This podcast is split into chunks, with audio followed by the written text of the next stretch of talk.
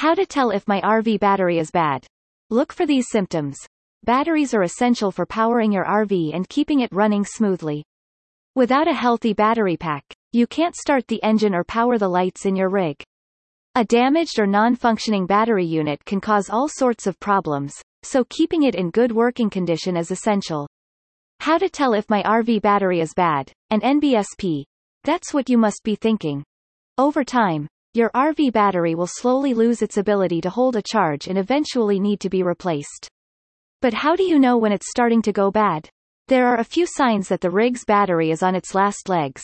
Let's discuss the signs that will tell you about its health condition. How to tell if my RV battery is bad. A bad battery can cause electrical issues.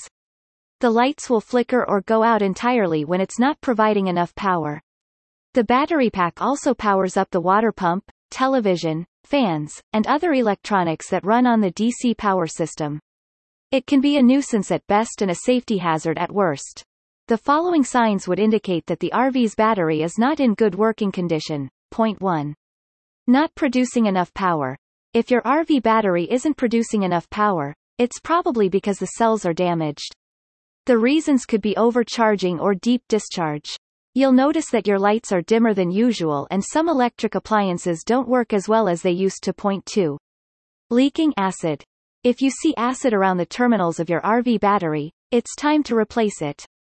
It's a dangerous situation as the acid can cause damage to your RV. If you notice any leaks, taking quick action is necessary. Point 3. Broken battery terminals. Acid corrosion could be one possible reason for broken terminals. It can happen if you don't clean the terminals regularly or if you don't use the right kind of battery terminal protector. Either way, it's time for a new battery. Also, if you notice any corrosion on the battery terminals, it's time to clean them off. Use a wire brush to remove the corrosion. Once the terminals are clean, coat them with a thin layer of petroleum jelly or battery terminal protector to help prevent future decay. Point 4. Swollen battery case. How to tell if my RV battery is bad. When you see bulges on the case, a battery swells because of overcharging. Rapid overcharging causes excessive heat and pressure to build up inside, creating the danger of explosion. Slow overcharging triggers cell expansion by causing oxidation and flaking in the positive plate. If you notice this, take the battery out of your RV and have it checked by a professional.